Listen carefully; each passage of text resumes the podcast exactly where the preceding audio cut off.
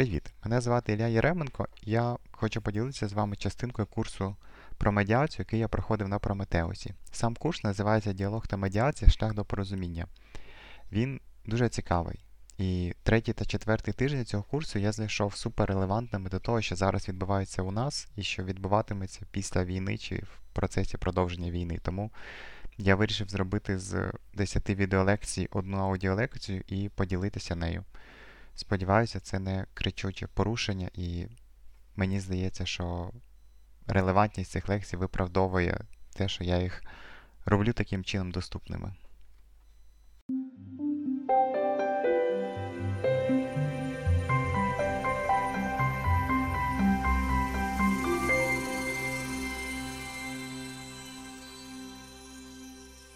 Я вас вітаю, шановні, на лекції Історична пам'ять як шлях до примирення, мистецький аспект. Одразу зауважу, що я маю на меті сьогодні не стільки дати вам концептуалізовані тези на тему, скільки на яскравих і вдалих прикладах показати, що мистецькі практики працюють з історичною пам'яттю та травмою і так працюють, що це плекає суспільний консенсус. Це для того, щоб підживити вашу уяву і спонукати допитливість для можливо самостійних досліджень та рефлексій на дану тематику. Отже, історична пам'ять є соціокультурним феноменом осмислення індивідом, нацією, соціумом свого становища у часі та просторі. Зафіксована у формі знань, культурних стереотипів, міфів, історична пам'ять являє собою сукупністю явлень національної спільноти про своє минуле. Це духовний досвід поколінь, спогади про буття роду, національні традиції, міфи, легенди, вплив творів мистецтва тощо. Саме історична пам'ять робить з населення націю, оскільки нація це не тільки покоління, що живе нині, а сукупність усіх поколінь споконвічний живий організм. У кожній державі нації місток між минулим і майбутнім визначається саме наявністю історичної пам'яті і історико-культурної перспективи. Втрата історичної пам'яті продукує відчуття меншовартості, безперспективності, духовного дискомфорту як в окремої людини, так і в цілої нації. Виходячи з того, що національна ідентифікація відбувається через співвідношення свій чужий, складність пошуку української нації ідентичності може бути пояснювана багаторазовою зміною в українській історії природи поняття чужого. Це пов'язано насамперед з тим, що українці повинні були кожного разу визначатися у своїх зовнішніх та внутрішніх стосунках з різними імперіями та зберігати українську культуру і мову від прямих заборон. Поряд з цим в українському науковому дискурсі утвердилася теза, що історична пам'ять українців викривлена століттями бездержавності і культурної асиміляції, і її сучасний стан можна охарактеризувати як кризовий. Виявом цієї кризи є співіснування в колективній свідомості як мінімум двох проєктів українського минулого власної української та проімперської, котра в свою чергу містить малоросійські, східнослов'янські і радянські компоненти. Таким чином, в Україні є значна кількість громадян, котрі вважають себе українцями, а своєю батьківщиною Україною з усіма її перемогами, поразками, славою, приниженням як у минулому, так і в сьогоденні. Натомість інша частина українців здійснюють протилежний вибір, вибирають образ могутньої держави минулого і усвідомлюють свою ідентичність через орієнтацію на Росію. Настільки неоднорідний склад населення, коли мешканці різних регіонів антагоністично сприймають своє минуле, в якому діють різні історичні персонажі, котрі міняються ролями героїв і ворогів в історичній свідомості, і коли як наслідок у своїх повсякденних прагненнях українці заходу, півночі, сходу і півдня прямують у різні сторони, є викликом з точки зору вироблення єдиної системи цінностей. Оскільки значною мірою на рівні суспільної свідомості до цього часу продовжують функціонувати прорадянські стереотипи в оцінці минулого, думаю, нам буде цікаво і доречно розглянути сутність феномену ресентименту для набуття додаткового виміру в аналізі описаної вище ситуації. Отже, ресентимент це масова соціопсихічна хвороба, коли люди впадають у розпач від нездатності щось змінити у власному житті та звинувачують у цьому будь-кого іншого тільки на себе таке собі агресивне лузерство. Ресентимент породжує гнів, бажання помсти, він швидко поширюється, створює проблеми, але не приносить з собою ніяких рішень. Людина, заражена ресентиментом, спрямовує власний неспокій на іншого, а неспокій формулює жахливе суспільство. Як вдало зазначив колись український філософ Тарас Лютий, кажуть, блюз це коли хорошій людині погано, а коли якійсь людині погано тільки через те, що інший добре, то це вже ресентимент. Ресентимент, який оволодіває масами і оформлюється у політичну доктрину, становить загрозу свободному суспільству з цієї простої причини, що свобода передбачає відповідальність за себе і не допускає перенесення провини за свої невдачі на ворога. Черчилль говорив щодо нацистів: цим людям не потрібна свобода, а вид вільних людей приводить їх у лють. Автор доктрини стримування Джордж Кеннон вважав, що агресивність СРСР викликана комплексом меншовартості. В основі невротичного уявлення Кремля про світову політику лежить традиційне інстинктивне почуття невпевненості в собі, страх перед більш компетентним, сильним, краще організованим суспільством. Вважається, що домовитися з суб'єктом ресентименту, чи то з людиною, чи то з цілою країною, або вгамувати його агресивність неможливо, тому що причина агресивності лежить не назовні, а всередині його. Стримати його можна тільки з позиції сили.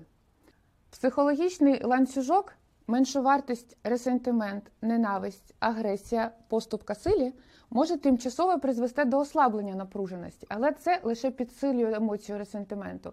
Ресентимент інтернізується, тобто перенаправляється всередину на певний час, але в будь-який момент може вибухнути ще більш потужною агресією. Відповідно, повернути суб'єкта ресентименту до норми практично неможливо. Вибір політики в подібних випадках це вибір меншого зла між умиротворенням, яке лише заохочує агресію, та й нескінченним силовим стримуванням. Перший варіант, наприклад, був застосований заходом щодо Гітлера і призвів до світової війни. Другий підхід використовувався щодо СРСР і закінчився крахом останнього. Поняття ресентимента вперше було введено німецьким філософом Фрідріхом Ніцше в його роботі до генеалогії моралі. Він писав, що феномен ресентимента полягає в сублімації почуття неповноцінності в особливу систему моралі ще у 1887 році. Але його слова по-новому зазвучали чверть століття по тому, напередодні Першої світової, в 1912 році, коли монографію про ресентимент написав Макс Шелер, німецький лютеранин, який перейшов в католицтво. Людина трагічного світовідчуття він наклав на себе руки в 1928 році, перечувавши прийдешні потрясіння і фактично передбачивши веймарський ресентимент в повоєнній Німеччині, з якого народилася така фігура, як невдаха художник Адольф Гітлер. Гітлер, як і семінаріст невдаха Сталін, це фігура з Достоєвського, злісна і мстива підпільна людина, яка дорвалася до верхівки влади, такі собі смердяков на воєводстві. Не випадково у своїй роботі Шелер звертається до образів російської літератури. Жодна література не є настільки сповненою ресентиментом, як російська. Книга Достоєвського, Гоголя, Толстого просто кишать героями, зараженими ресентиментом. Такий стан справ це наслідок багатовікового гноблення народу самодержавством за неможливості через відсутність парламенту і свободи до руку дати вихід почуттям, що виникають під тиском авторитету. На даний час де-факто мало що змінилося. Так, за брежнівських часів ходив анекдот про шосте почуття радянської людини це почуття глибокого задоволення, яке належало відчувати при знайомленні з матеріалами чергового пленуму. Тепер, схоже, основним інстинктом пострадянської людини стає почуття протилежного змісту, образа на навколишній світ. І війна Росії в Україні це промовистий приклад антиполітики чистого негативізму, заснованого на почутті власної ущербності, компенсацію комплексу неповноцінності еліти по відношенню до заходу і населення по відношенню до обставин власного життя. Крізь оптику ресентименту добре видно стан нинішнього російського суспільства. У публічному просторі домінують жертви, вороги та обурення. Вигадується виправдальна, отруйна історія, домінує аспект віри. Мстива брехня формує нову реальність. Головною цінністю у цій новій реальності стає централізований захист від зовнішньо внутрішніх ворогів. Безсила людина шукає сили, щоб компенсувати своє безсилля. Які плоди дає така тривала брехня, ми пересвідчились на Донбасі.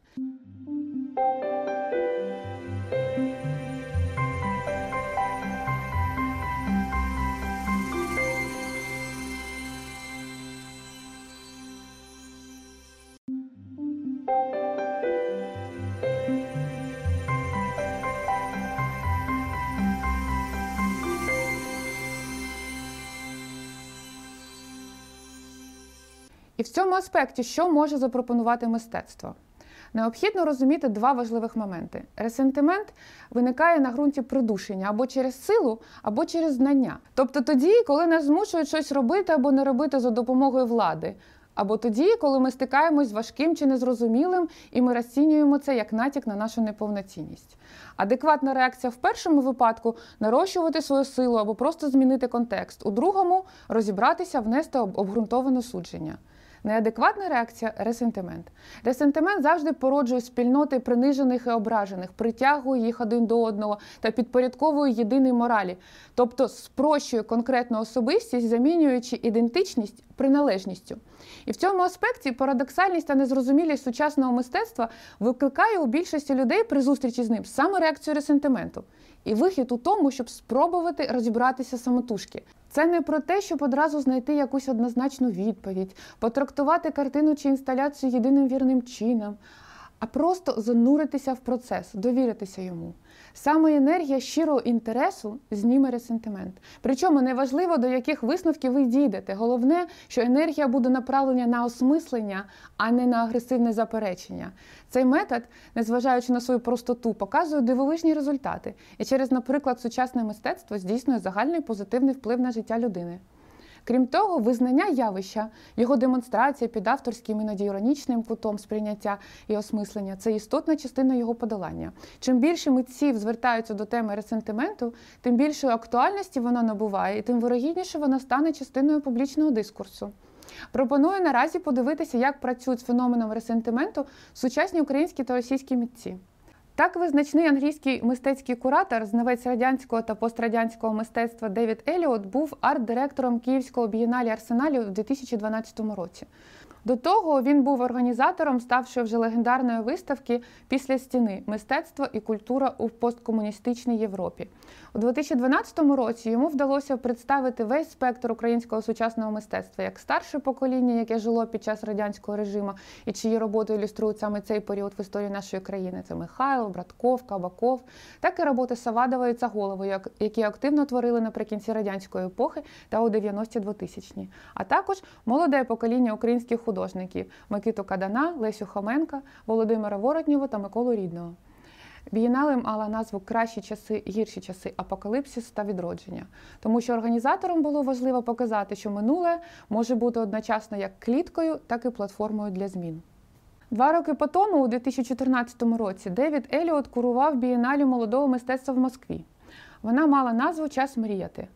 Кураторський текст визначає назву проєкту цитатою Мартіна Лютера Кінга, і при цьому зазначається, що сьогоднішнє покоління до 35-річних молодих художників Росії змушене лише мріяти. Мріяти за умов якісно іншої, суттєво відмінної від покоління покоління Кінга і Еліота політичної ситуації. Їх мрії виявляються більшими, глобальнішими та абстрактнішими саме за умов відсутності реальних можливостей діяти. У стані так званого постапокаліпсису залишається тільки ресентимент, тобто сублімація у зв'язку з відчуттям власного безсилля. Безсилля від неможливості участі у політичному житті, дисбалансу екологічних систем, вичерпаності традиційних відносин, заданості соціальних ролей, передбачуваності інформаційних потоків. А у лютому 2015 року в Щербенко арт-центрі відбулася експозиція проєкту Ресентимент. Він присвячений дослідженню ситуації, коли людина опиняється в умовах агресії.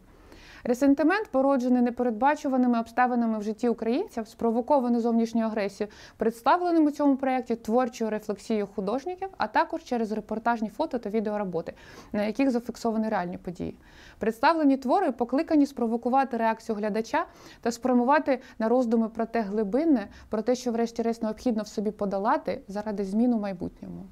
У проєкті взяли участь українські художники Катерина Єрмолаєва та Лайон Лазовий, Даніл Галкін, Анатолій Твердий, Аліна, Максименко, Богдан Томашевський та інші.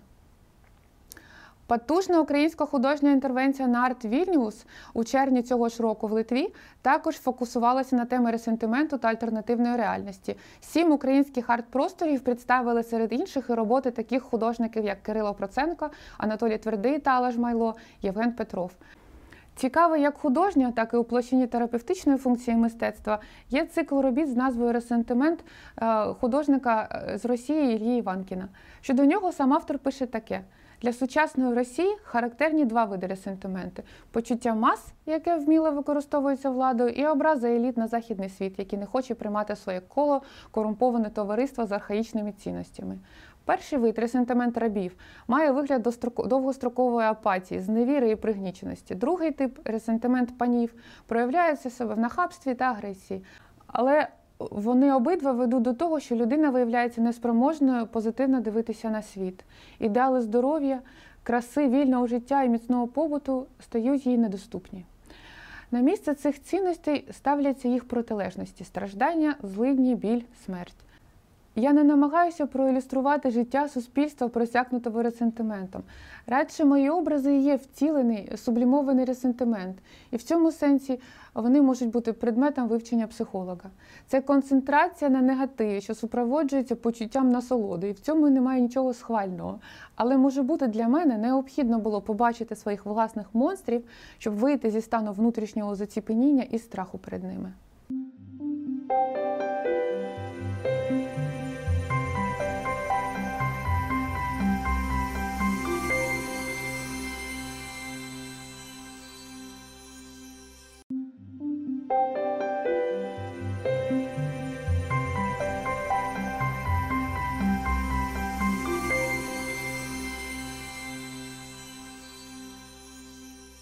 І в цьому аспекті, що може запропонувати мистецтво?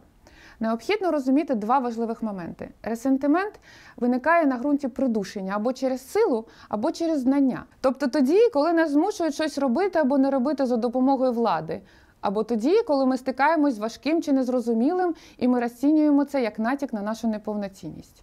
Адекватна реакція в першому випадку нарощувати свою силу або просто змінити контекст, у другому розібратися, внести обґрунтоване судження.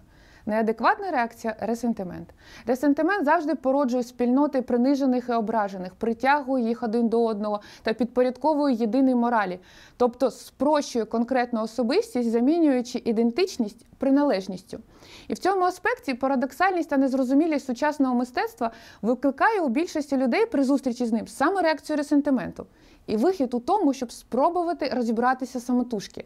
Це не про те, щоб одразу знайти якусь однозначну відповідь, потрактувати картину чи інсталяцію єдиним вірним чином, а просто зануритися в процес, довіритися йому.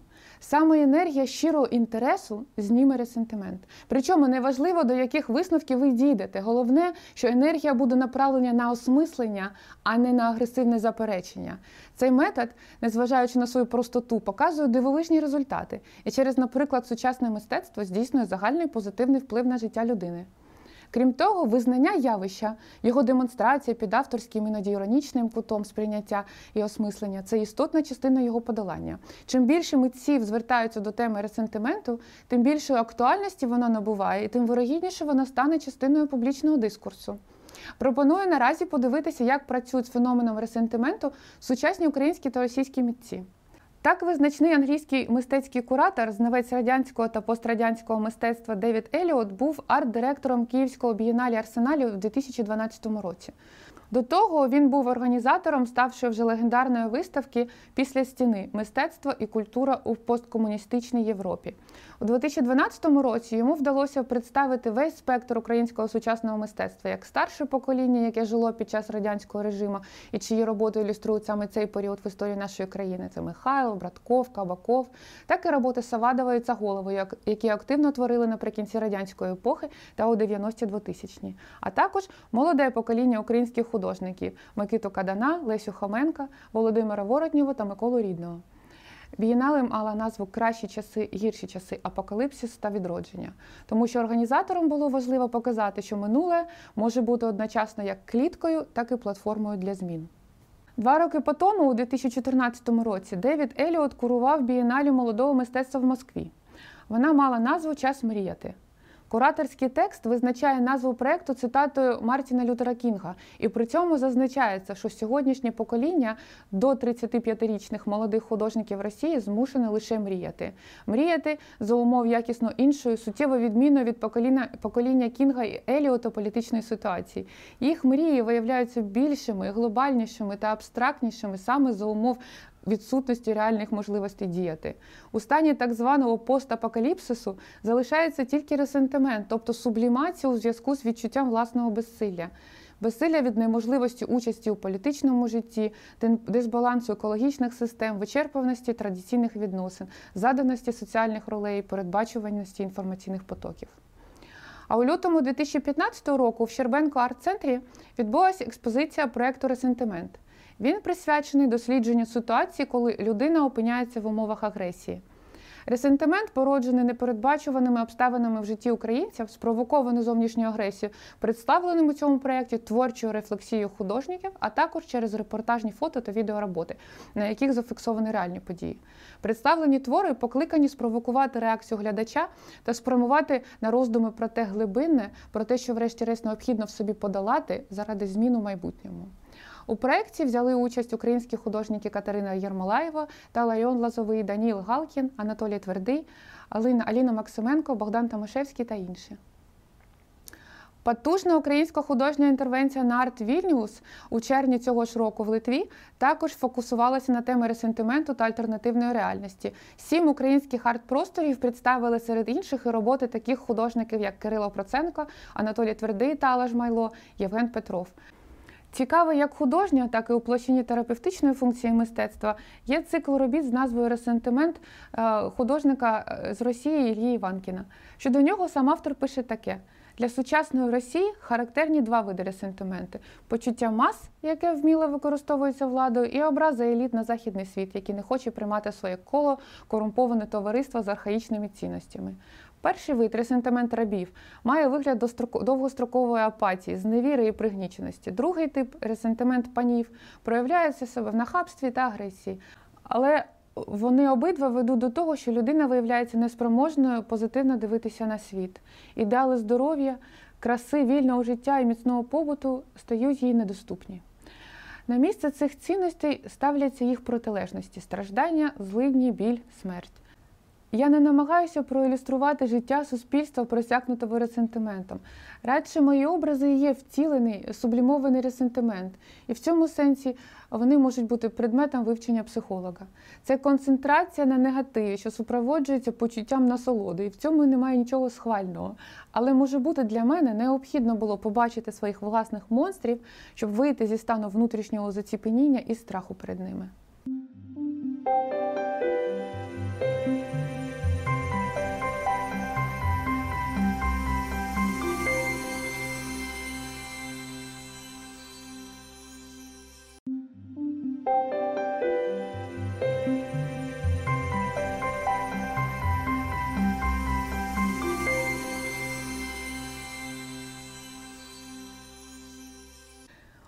Отже, наразі прошу приділити увагу темі культурних практик, які уможливлюють не лише осмислення значення минулого у теперішньому, але й допомагають у роботі горя. Наведу вам кілька художніх прикладів, а потім на рівні узагальнень покажу вам принципову важливість таких практик в поколіннєвому аспекті. Важливою функцією мистецтва є його здатність навчити нас, як переживати травму, не втрачаючи внутрішньої цілісності. Ми бачимо безліч художніх досягнень, які є за суттю сублімованим смутком художника. Так, завдяки психологічним процесам трансформації особистий, можливо, не такий вже і вражаючий, як на перший погляд, досвід може перетворитися на шедевр. 11 березня 2011 року в Японії стався найпотужніший в її сучасній історії дев'ятибальний землетрус. Він спричинив руйнівне цунамі, яке стерло з обличчя землі цілі міста і призвело до руйнування активної зони трьох ядерних реакторів на Фукусіма Даїті. На сьогодні це наймасштабніша природна катастрофа в історії людства. Події супроводжувалися безпрецедентною акумуляцією даних у зв'язку з катастрофою, їх детальним аналізом, щоб керуючись його результатами, скласти якнайповнішу картину того, що сталося, а також удосконалити підходи до кризового управління в майбутньому. Однак письменник Шігімацукі Єші вважав, що бігдата не дозволяє скласти враження про соціально-культурний вимір катастрофи. На тлі збору даних про нескінченно велике можна втратити відомості про нескінченно мале. Але в цьому випадку аналіз ситуації не буде повним. Не заперечуючи користі від збору наукових даних про катастрофу, Шігімацукі Єші наполягає, що мистецтво не має альтернативи, коли йдеться про аналіз людського досвіду трагедії. Поза сумнівом, Фукусіма як подія символізувала кризу нації та екологічну катастрофу, але водночас те, що сталося, вивело з умовної кризи артистичне і літературне середовище країни. В сучасному культурному просторі е, Японії в'явлено множинні свідчення того, що після трагедії діячі мистецтв трансжанрово переглянули своє ставлення в межах тріади мистецтва репрезентація досвід. Так, художник самоук Казуто Тацута серед інших громадян, які керувалися відчуттям місії та бажанням допомогти постраждалому регіону, влаштувався на роботу на Фукусімську АЕС. Пропрацювавши півроку, він отримав дозу радіації, яка перевищує допустимі санітарні норми, і був змушений звільнитися. У процесі осмислення свого досвіду роботи на станції, намагаючись упоратися, упоратися з пам'яттю про травматичні події на тлі спекулятивної інформації політики уряду Японії та компанії ТЕПКО, Тацута вирішив перетворити пережите в Фукусімській АЕС у формі ілюстрованого роману манги. Я намалював цю мангу тому, що хотів задокументувати те, що пережив для історії. Я вірю, що це має ключове значення для майбутнього нашої країни, каже художник. Показово, що Тацута не керувався художнім поривом, наймаючись на роботу на станцію. Потреба зафіксувати цей досвід артистично появилася в нього апостеріорі, як спроба впоратися з травматичними подіями. Художник майже не залишає читачеві манги простору для уяви. Він не тільки з фотографічною точністю передав образи, які поставали перед ним протягом півроку, а й детально відтворив мову робітників станції, їхній жаргон. Навіть ті японці, які зазвичай ігнорують манги, визнали працю Тацути вкрай важливим художнім висловлюванням і літературним явищем. Це говорить про те, що в спробі зробити чутним голос робітників станції автор вийшов за межі стилю. Американський філософ Домінік Лякарпа виділив дві типові реакції на травму: конструктивне подолання і нав'язливе відтворення тривожної події. Можливо, варто додати до них третю реакцію художнє осмислення травми і катастрофи. Два роки тому я відвідала Чорнобильську зону відчуження Прип'ять, місто Привід, від якого залишився лише застарілий скелет з каркасів коли житлових масивів. Усвідомлення масштабу глобальної катастрофи, а також локальної, тієї, яка спіткала мешканців цього міста, побудованого, щоб стати місцем проживання молодої наукової еліти, мене вразило.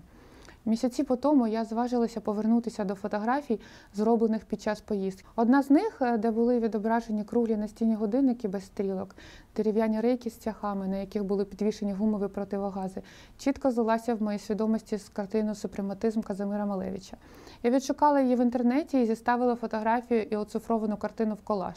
Просторова подібність мене здивувала. Ритм, співвідношення форми збігалися до дрібниць. Супрематизм Малевича як маніфест модерну, мобілізації творчих сил нових людей і фото пам'ятника атомного розпаду тоталітаризму, поставлені поруч, представилися візуальною епітафією радянської імперії, жахливою своєю правдеподібністю. Візуальний простір став для мене своєрідним полем інтеграції, де речі зійшлися воєдино, а естетичний досвід представився як коливання між ефектом присутності і ефектом значення. В той же час відмінність між абстрактними полотнами і дійсною фотохронікою були очевидними. Це дозволило мені помістити пам'ять про зону відчуження в художній контекст, в межах якого впоратися з болем виявилося можливим. Важливе терапевтичне значення для мене також мала можливість поділитися своїми роботами з аудиторією, відкрити експозицію в Київському музеї Чорнобиль. Щодо цього, в контексті осмислення роботи пам'яті і горя, німецький теоретик культури Вальтер Бен'ямін говорив що пам'ять не інструмент для вивчення минулого, але його підмостки. Людина, яка актуалізує своє минуле, одночасно є і актором, який виконує свою роль перед суспільством. Незалежно від того, чи коперсається він в землі, в архіві або в продуктах популярної культури, це практична діяльність, робота горя. Тільки коли результати пошуків явлені публіці, немов би на сцені театру, робота горя можна вважати завершеною.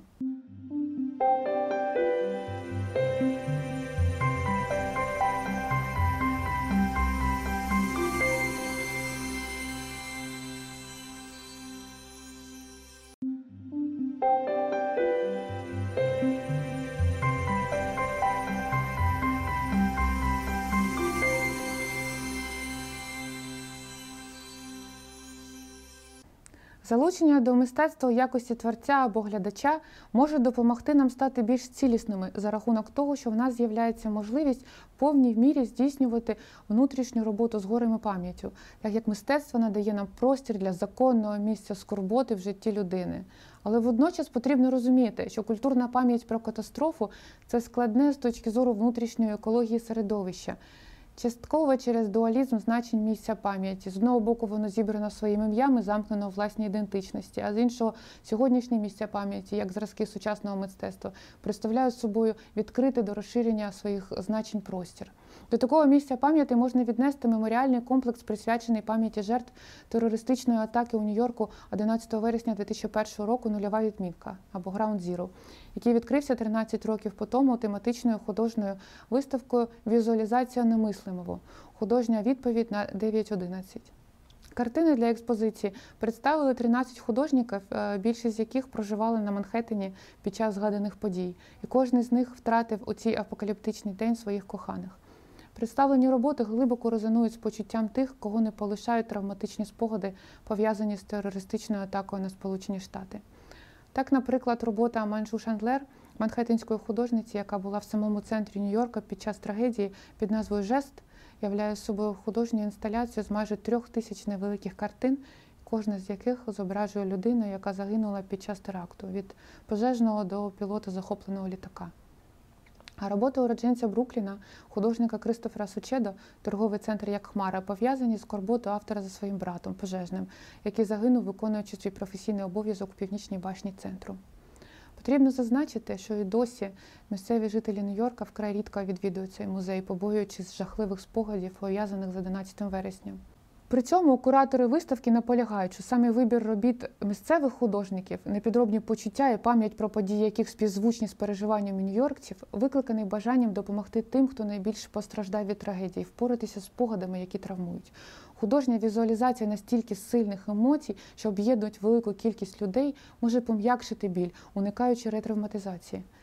Це ряд непростих історій, і дуже складно змусити людей зрозуміти, що правильно буде з ними розібратися і оживити болючі емоції вже в іншому контексті. Тільки так можна з ними впоратися і стати сильнішими, стверджує Карі Воткінс, виконавчий директор музею. Національного меморіалу та музею міста Оклахоми.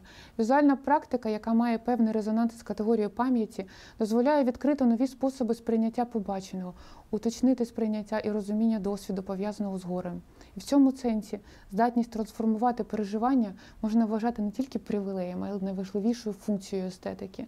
Про нагальність пошуків шляхів конструктивного подолання пам'яті про горі кажуть, наприклад, результати психоаналітичних досліджень посттравматичного синдрому в Німеччині, які свідчать про те, що травматичний досвід передається між поколіннями. Наступне і навіть третє покоління, яке живе після соціальної катастрофи, демонструє субнормальне психологічне здоров'я і соціальне функціонування. Причому це вірно щодо нащадків жертв і щодо нащадків злочинців. Тобто можна очікувати, а в нашому випадку і спостерігати, що у суспільстві, де смерть табуйована тема, а робота горя свідомо чи несвідомо блокується, нинішнє покоління згадує численні катастрофи минулих років і переживає жах перед майбутнім, так і не з'ясувавши свого місця в сьогоденні. Таким чином, позбавлені можливості розділити між собою пережити досвід страждання, різні суспільні групи культивують власні версії минулого. Саме ці версії формують їх етнічні, поколінневі і навіть професійні ідентичності, визначають переваги, надають сенс їм замкнутим світам і неминуче призводять до ситуації війн пам'яті, які ведуть держави, партії, лідери думок. При цьому Варто пам'ятати слова американської письменниці Сьюзен Зонтак щодо того, що колективна пам'ять це медійна фікція, це не про пригадування, а радше про вимогу визнати одні події важливішими за інші. На цьому тлі значення персональних історій значно зростає, особливо завдяки соціальним мережам. Потужність особистих розповідей важко переоцінити, тому що ми легко можемо відкинути в розмові політичні кліше або чутки, але відверту історію людини щодо пережитого не можна зневажати.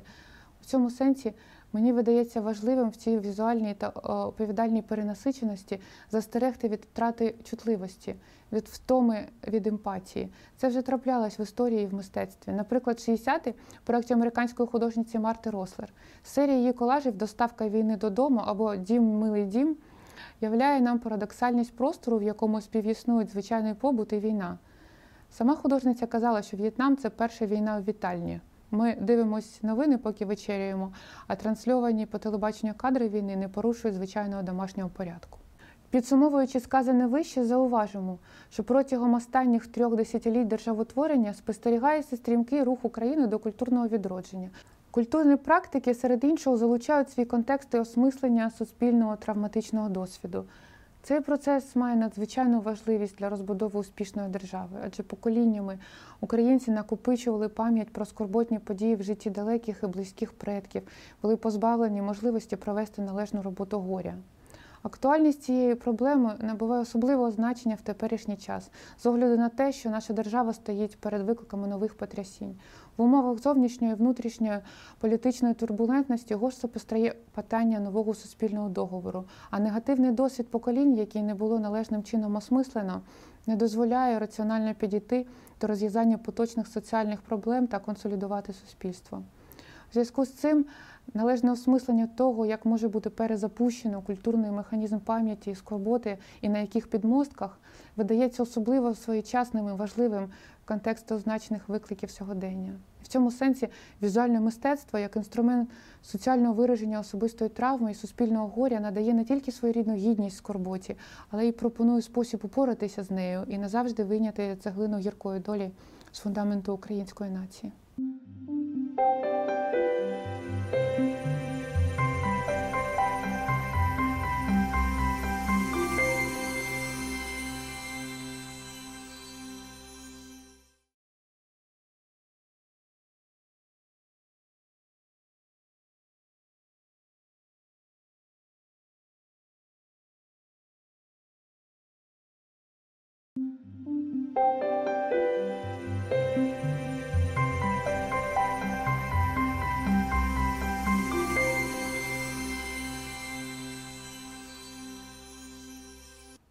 Доброго дня! Мене звати Олеся Геращенко, і сьогодні ми поговоримо про те, як мистецтво може сприяти трансформації конфліктів.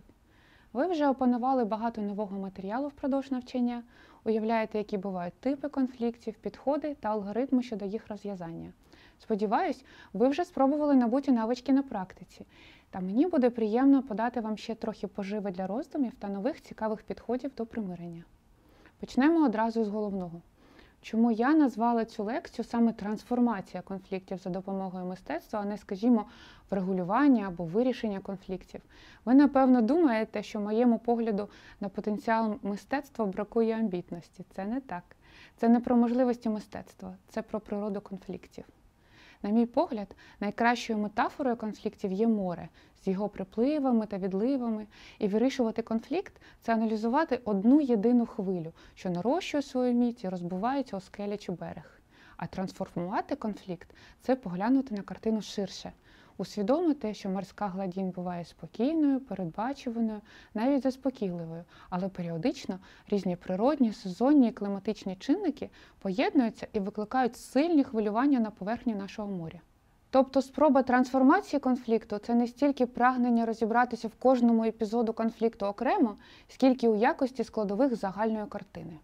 Жан-Поль Ледерак, американський науковець, автор 22 книжок з відновлення миру та медіації, пропонує таке визначення. Трансформація конфліктів це розуміння і відгук на наростання та затухання соціального конфлікту, які знижують насильство, примножують справедливість і реагують на реальні проблеми у людських стосунках. Про що йдеться?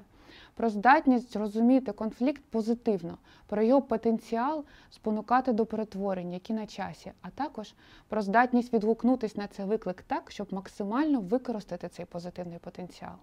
Зверніть увагу, будь ласка, що допомогти пояснити вам це хромістке визначення, мені допомогла метафора і мистецтво, які їй за суттю тотожні. Ще іспанський філософ Хосе Ортега і Гасет казав, що метафора це основна одиниця прекрасного, цеглинка, з якої складається будь-який твір мистецтва. Мова йде про використання метафори у конфлікті. Хочу пояснити, як це працює в прикладній площині. Звичайно, мистецький сенс метафори полягає саме у багатозначності, у примножуванні смислів. Але у цій лекції я пропоную подивитися на метафору як на інструмент для окреслення спільної для сторін реальності. Це і є насправді над завданням посередника допомогти сторонам інтерпретувати метафоричний образ і так, щоб він слугував їх порозумінню, а потрактування метафори стало їх спільним досвідом. Ед Вацке, австрійський філософ, культуролог і медіатор, вважає, що риторика сторін, що знаходяться у стані запеклого конфлікту, найчастіше розташовується в контексті війни. Він описує цей стан людей так: тривала війна з усіма супутніми явищами і з наслідками, що випливають з цього стану. Холодна війна з постійно спалахуючими гарячими поодинокими фазами. На стадії холодної війни спілкування між сторонами практично виключено. На стадіях гарячих конфліктів воно відбувається в деструктивній формі. Втягнуті в цей процес люди не можуть контролювати цю війну. Навпаки, вже давно війна контролює їх. Відповідно, посередник, який опинився на території бойових дій, виступає сапером. Він змушений спочатку розмінувати поле, яке передбачене для діалогу. У ході ідеологічної боротьби сторони намагаються перетягнути посередника на свій бік. Ведеться активна боротьба за статус жертви. Війна зруйнувала багато і в однієї, і в іншої сторони залишила безліч ран, які кожна зі сторін ретельно відстежує і бажає продемонструвати у всьому світові. У подібному випадку збирати дані про всі інциденти і травми, розташовуючи їх в порядку пріоритетності, може бути не тільки неплідним, але й вельми болісним заняттям як для сторін, так і для посередника. На думку Едавацькі, в цій ситуації може спрацювати міст метафори, тобто міст з контексту війни у контекст миру. Метафора допомагає сконцентруватися на внутрішньому світі сторін з тим, щоб пробудити в них бажання миру вже на рівні намірів, думок, почуттів, бажань. Коли за стіл переговорів сідають люди з інтенцією миру, дискусія набуває обрисів конструктивної. А конкретні події про хід війни має сенс виносити на загальне обговорення тільки після завершення війни, коли з прийнятті сторін відбулася зміна парадигм. Прикладом мистецького моста метафори може бути робота британського андеграундного художника Бенксі, яка з'явилася напередодні Різдва у Віфліємі. Графіті під назвою Альтернативіті. Воно зображує майже ренесансних янголят, які продираються поміж бетонних блоків на протилежну сторону. Робота розташована на ізраїльському роз'єднувальному мурі. Художник помістив поточну соціополітичну ситуацію у контекст масових святкувань Різдва. Воно переносить наш внутрішній акцент з проблеми військового протистояння у контекст, що уможливлює і навіть плекає думки про примирення. Зауважив, що у межах всього сказаного вище у цьому розділі термін війна слід сприймати теж як метафору. Він може означати безпосередньо озброєний конфлікт е, і також, скажімо, сімейну сутичку. У цьому випадку підхід до контексту зберігається.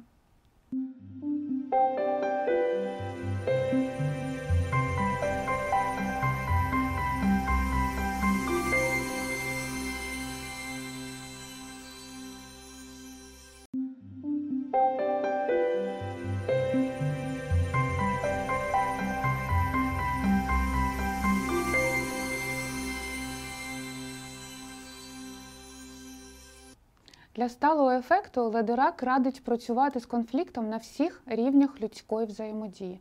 Це рівень особистості, рівень стосунків між особистостями, рівень структури, тобто державних установ, та рівень культури. Спершу видається, що мистецтво може бути доречним інструментом лише на культурному рівні, адже воно природньо є його частиною.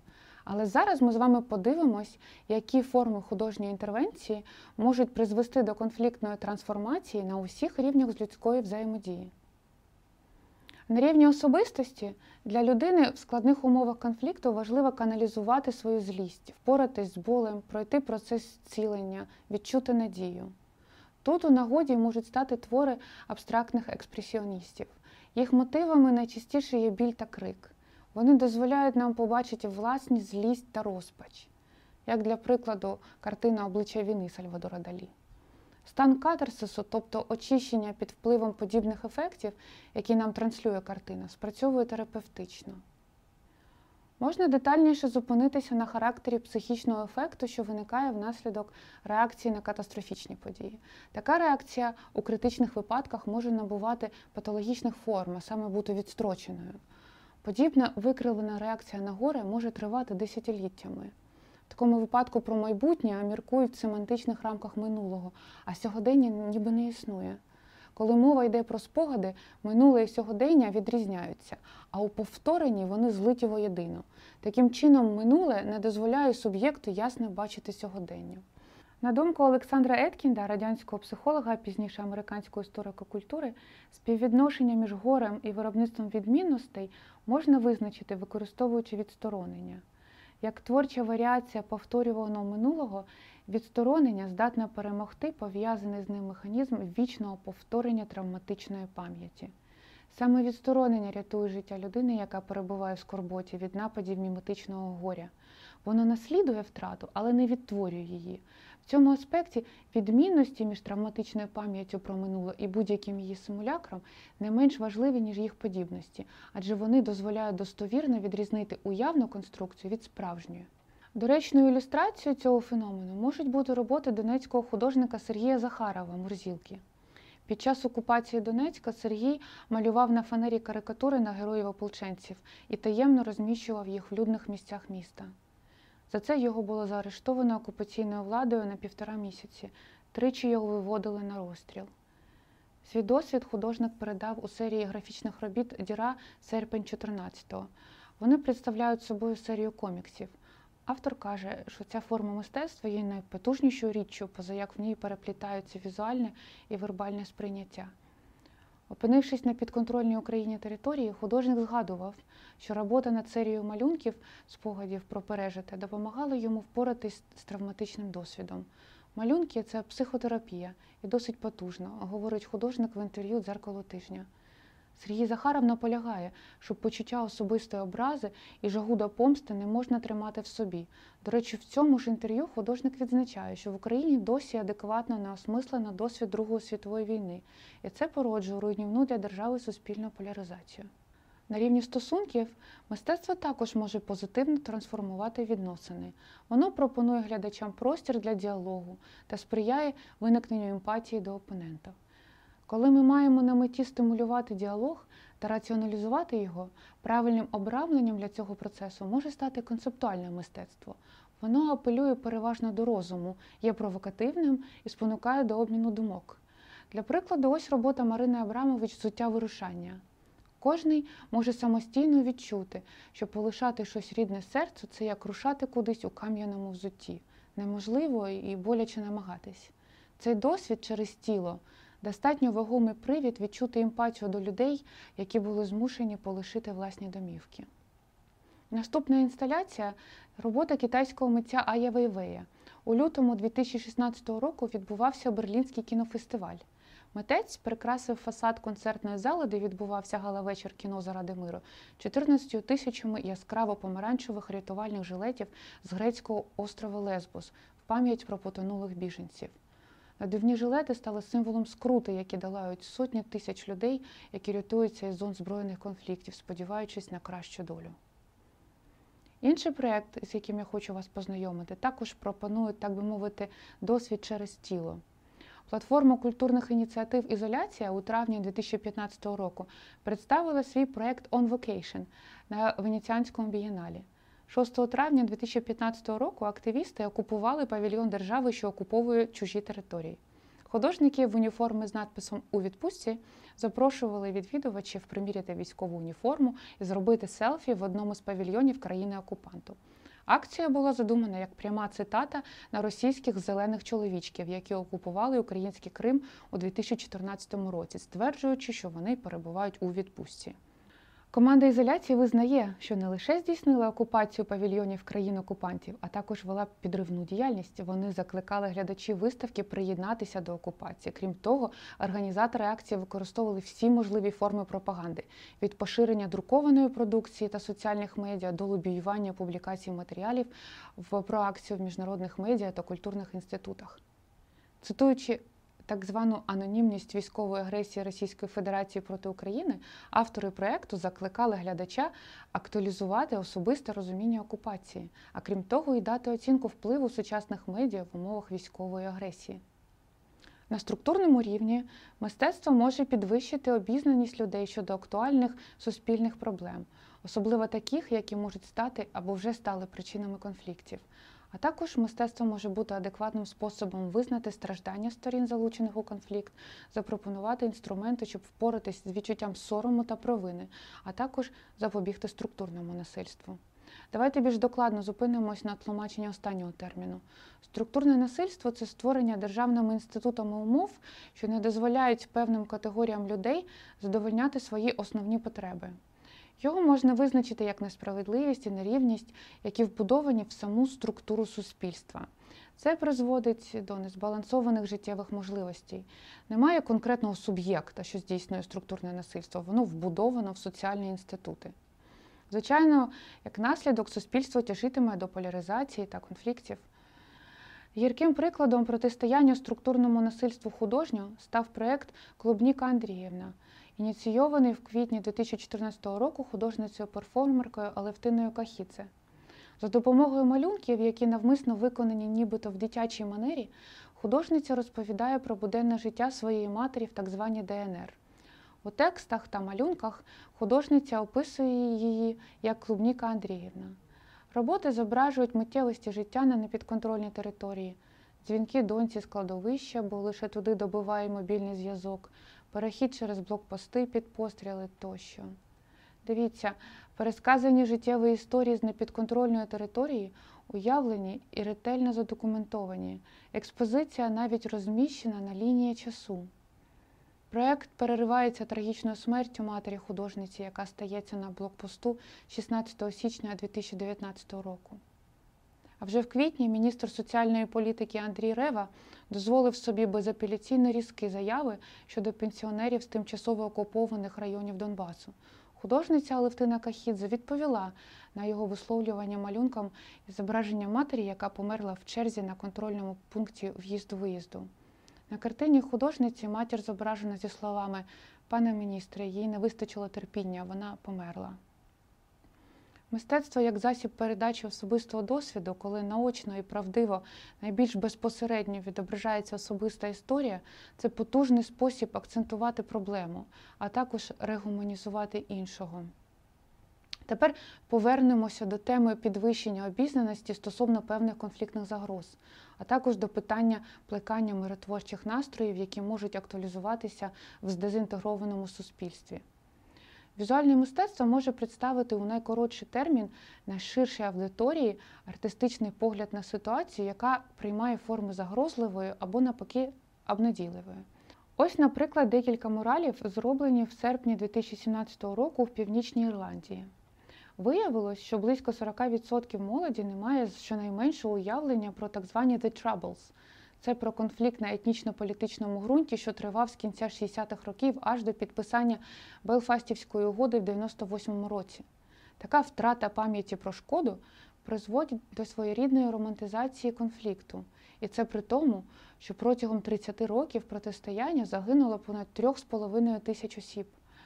Іноді доходить до спорадичних актів насильства і сьогодні. Отже, такі мурали в Північній Ірландії освічують молодь щодо загрози потенційної ескалації, працюють превентивно. А ось до вашої уваги розпис на решках сумнозвісного берлінського муру. На мій погляд, це одна з найбільш надихаючих робіт експозиції символ НДР Трабант. Пробиває берлінський мур, наочно демонструючи прагнення людей до об'єднання. Це графіті Бригіт Кіндер Test the rest, протестує решту, сповнено вітальної сили, відчуття нового небокраю. Воно повідомляє е, глядачеві, що його сподівання свободи не стане марним. Тепер щодо культурного рівня людської взаємодії. Мистецтво сприяє регуманізації, толерантності, формуванню нової інклюзивної спільної ідентичності. Також надихає конструктивно переосмислити нове майбутнє або прийняти спільне болісне минуле. Для ілюстрації думки пропоную звернути увагу на картину, що зображує короля екологічного карнавалу, автор Барбудас.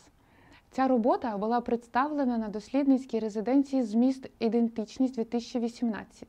Протягом трьох тижнів в Маріуполі працювала група молодих художників у пошуках нових ідей.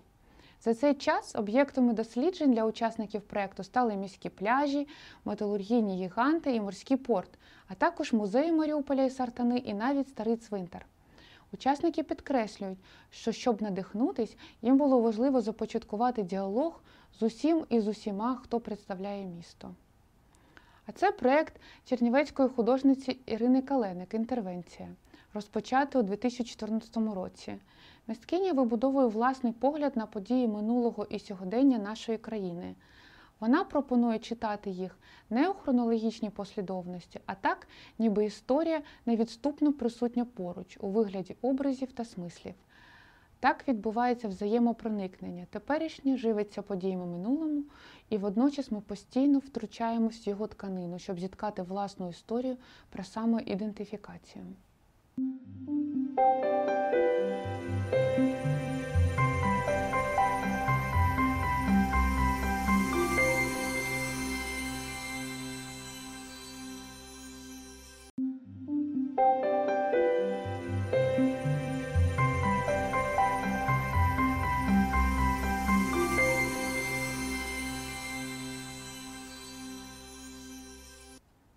Загалом я мушу зізнатися, що комбінуючи теорію і практику, я намагалася подати по-іншому звичне сприйняття ролі візуального мистецтва.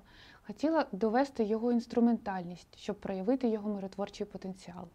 Я дійшла висновку, що найбільшого впливу на процеси порозуміння здійснює така мистецька інтервенція, яка представляє глядачу образ іншого. Але таким чином, щоб це викликало емпатію і регуманізацію. Адже саме ці категорії складають фундамент для порозуміння. Через відносини з іншим, через їхню оцінку, людина розуміє, якою вона є. Інший дає необхідне дзеркало, в якому відбуваються дії і вчинки свого, і бажання акцентувати увагу на позитивності свого може призвести до трансформації образу іншого у чужого, а звідти до творення образу ворога один крок. Варто згадати погляд Самуеля Хантінгтона на образ ворога. Він вважає його необхідною передумовою для консолідації громади та для відчуття власної цілісності. При цьому ворог це завжди інший. Отже, завдання миротворця перетворити ворога на іншого, існування якого принципово припустиме, історія якого зрозуміла. В цьому місці я би хотіла зробити дуже важливий акцент. Зрозуміти не означає погодитись. Ми можемо мати суттєві світоглядні відмінності, але це не завадить нам зрозуміти історію іншого. Давайте розберемося, як працює в цьому випадку емпатія. Емпатія це здатність розуміти та відчути почуття інших людей, побачити світ з позиції іншої людини і скеровувати власну поведінку відповідно до цього. Маршал Розенберг, психолог, медіатор, засновник підходу ненасильницького спілкування, казав так: емпатія це шанобливе розуміння того, що відчувають інші люди. Замість того, щоб пропонувати емпатію, часто ми маємо сильне бажання дати пораду або заспокоїти, чи пояснити власну позицію або почуття. Натомість емпатія закликає нас очистити свій розум і слухати всім нашим єством. Суть емпатії в тому, щоб мати можливість по-справжньому побачити іншу людину та відчути її переживання. Якщо ми готові дійсно побачити іншу людину з відкритим серцем, ми готові до діалогу на такому рівні, що можемо разом вирішувати дуже складні проблеми. Вдало ілюструє емпатію Катерина Тараса Шевченка. Звернімо увагу на передній план картини, де зображена діда Лошкаря. Він сидить в білому одязі під деревом і проведжає поглядом дівчину. У його погляді нема засудження, лише пильна увага. Відповідно до законів лінійних перспектив, образ ложкаря надто близько зображений до центральної постаті. Голова в капелюсі занадто збільшена. Проте ці технічні помилки у малюванні є відомим засобом художньої виразності. Це акцентує художнє значення образу. Фігура діда виявляє своє мовчазне співчуття Катерині. І це співчуття значно увиразнює важке горя дівчини, підсилюючи вплив на глядача. Тепер давайте повернемося до поняття дегуманізації та потрактуємо його. В цілому, дегуманізація є багатоаспектним феноменом. Вона проявляє себе у політиці, культурі, а також у мистецтві. Хосе Артега і Гасет писав про проблеми дегуманізації мистецтва ще на початку минулого століття. Дегуманізованим мистецтвом він називав ті нові його напрямки, які здійснюють так звану втечу від людини. Це про суто споглядальну насолоду від предмета мистецтва, грубіше про модерн. У сфері соціуму дегуманізація означає позбавлення іншого людських рис. Тобто це психосоціальний процес, який за своїм характером звільняє людину від нормативних морально-етичних законів. Це дозволяє окремим людям і цілим групам брати участь в діях, які свідомо спрямовані на заподіяння шкоди іншим. Отже, ми вже не сприймаємо ворога як рівного нам, відповідно, для нас не існує табу на його знищення. Саме дегуманізація була однією з ключових функцій майже всіх геноцидів в світі. Її завдання мобілізувати одну групу на насильство проти іншої. Зазвичай цей процес відбувається під гаслами ми не можемо бути людяними у війні проти нелюдів. Люди і групи деперсоналізуються. Ми перестаємо сприймати людей як індивідуальності, починаємо вважати їх частиною маси із загальними негативними рисами. Дегуманізуючи групу людей, ми позбавляємо їх права мати людські почуття і емоції, тому що це дозволяє обійти наше індивідуальне психологічне протистояння насильством. До факторів дегуманізації належать стереотипи і упередження, мова ворожнечі, невишування ярликів. Приводом для дегуманізації може стати відчуття загрози власним цінностям, культурі, образу життя, а також відсутність спільного бачення майбутнього. В цьому аспекті агресія сприймається агресором як акт захисту від загрози, яку він відчуває. Очевидно, що з метою зупинення насильства є сенс говорити про регуманізацію, тобто відновлення гуманістичних принципів у взаємовідносинах. У діалогових практиках для цього використовують особисті історії. Слухаючи розповідь людини про те, як саме конфлікт вплинув на її життя, ми маємо змогу подивитися далі, ніж звичне кліше, побачити живу людину, якій болить, яка постраждала. Аналогічно особистим історіям працює візуальне мистецтво. Воно надає нам можливість побачити вкрай особисту історію художника, перейнятися художнім замислом, відкрити нові виміри людяності в собі і в іншому. Потужними прикладами регуманізації є цикл робіт фотографки Лаладжі Сноу, яка в 2012 році в Кабулі впровадила проєкт Ми не мертві. Вона робила фотографії англійських солдат до, під час та після їх служби в Афганістані. Співставлення цих фотографій у вигляді триптихів дозволяло глядачу відстежити фізичні трансформації людини, які сталися протягом лише одного року на війні. Авторка каже, що вона зробила цю серію, щоб віддати шану солдатам за їх службу, а також щоб привернути увагу до проблеми психологічної трансформації солдат. Ладжа зауважила, що протягом чотирьох років вона спостерігала за бійцями в Іраку та Афганістані і бачила, як вони перетворюються на власні тіні. Для нас ця серія також і про регуманізацію солдата. Вони першочергово люди. Отже, підсумуємо, для сталого миру підхід до роботи з конфліктом повинен включати всі рівні людської взаємодії: рівень особистості, рівень стосунків між особистостями, рівень державних установ та рівень культури. І мистецтво є чудовим медіатором у цьому процесі. Воно це безпечне місце для травмованого передати свій досвід або зустрітися віч навіч зі своїм досвідом і відчути свою приналежність, неодинокість. А для аутсайдера це привід відчути емпатію, перейнятися болем. Крім того, мистецтво створює нову свідомість глядача, має потенціал змінити реальність і змінити таким чином, що воно може спонукати людський дух до здійснення ефективних соціальних змін. Про силу духу та нашу реальність красномовно свідчить мурал австралійського художника Гвідо Ван Хелтена, вчителька. Він розміщений на стіні дев'ятиповерхового будинку, який став відомий за роки війни через своє розташування. Він прийняв на себе шквал снарядів, оскільки загороджує Авдіївку зі східного краю з боку Донецька. Відтоді, як художник зобразив на східній стіні будинку портрет місцевої вчительки української мови та літератури Марини Марченко, дев'ятка стала ще й художнім об'єктом. Український арт-куратор Гео Ларос сказав, ця робота несе у собі величезну силу в виразі обличчя цієї людини. Вона ніби промовляє їм з миротворенням на обличчі. Так, ви можете обстріляти нас, зруйнувати наші будинки, але ми нікуди не підемо з нашої рідної землі. Такі особисті історії, які представлені художньо, викликають емпатію та згуртовують громаду. Протягом лекції ви мали змогу в цьому переконатися.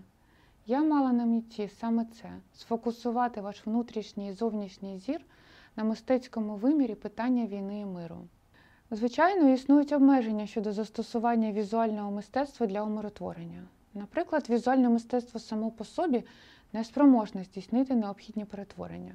При цьому, якщо воно стане частиною системи заходів з розбудови миру, ефект синергії може здійснити суттєве зрушення. Також щодо обмежень, мистецтво може вражати надмірно або недостатньо, або збурювати насильство через те, що аж надто контроверсійне. Крім того, треба враховувати, що на сприйняття глядача мистецького вислову можуть впливати його очікування. Його потрактування залежатиме від того, що саме він бачив попередньо. Також існує загроза перетворення мистецтва на політичну зброю та зброю пропаганди. Тож будьмо пильними. І за етичного та свідомого використання миротворчого потенціалу мистецтва ми можемо допомогти собі та один одному віднайти справжній сталий мир. А я дякую вам за увагу.